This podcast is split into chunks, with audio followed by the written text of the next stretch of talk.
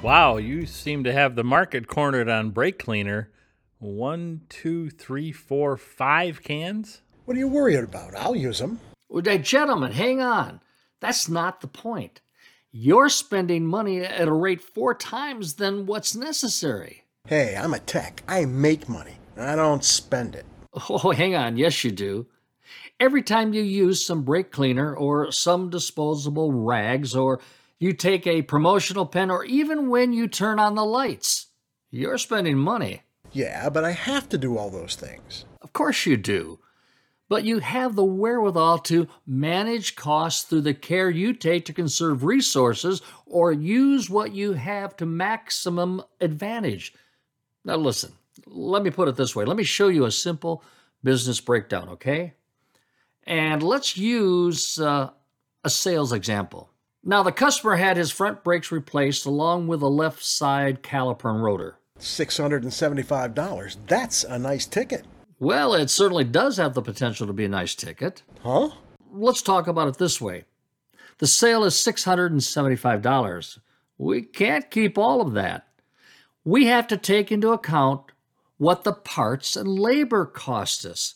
Uh, we take those costs and subtract them from the sale, and then we get our gross profit.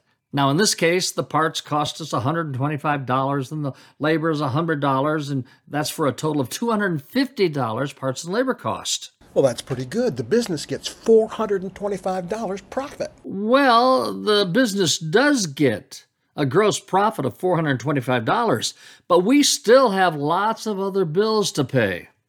For example, a lot of what I see around the shop plugs into uh, an electrical outlet. Those electric tools, the lifts, the overhead doors, the lights that make it possible to do the work, and every other expense has got to be considered.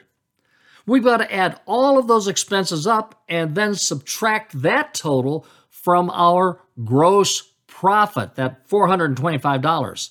And then when we do that, we get what's called net profit. Yeah, how much is that? Well, that really depends on how much we have in the way of expenses. Having the lights on when they're necessary is, well, good. But when the lights are not being used, they ought to be turned off.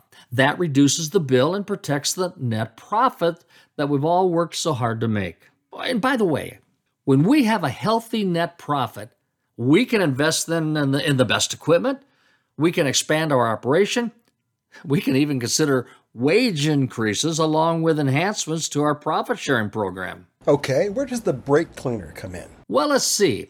That can of cleaner cost us $2, and you've got five cans representing a $10 investment. Now, that's a total of $8 that's currently being spent on brake cleaner that well, is not being used.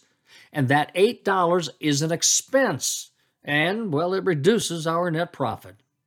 You see, every penny that we spend that we don't need to spend reduces net profit, which in turn delays business and personal growth. And frankly, every one of us can help to protect our net profit by pitching in to control cost and eliminating waste. I mean, you, we, we all have the power. Wow, I did not know that. Hey, Tony, uh, you need some brake cleaner? I got extra. Well, thank you, and everyone else appreciates it too. My name's Corky Brabs, and I want you to know that uh, this business is not easy. The return on investment is always very tight, uh, we have to be cognizant of our competition, what they charge, and our customers, and what they pay. And well, my heavens, what it boils down to is this every little penny really does count. And the fact is, is that most times than not, we control every little penny. Have a great day, everyone.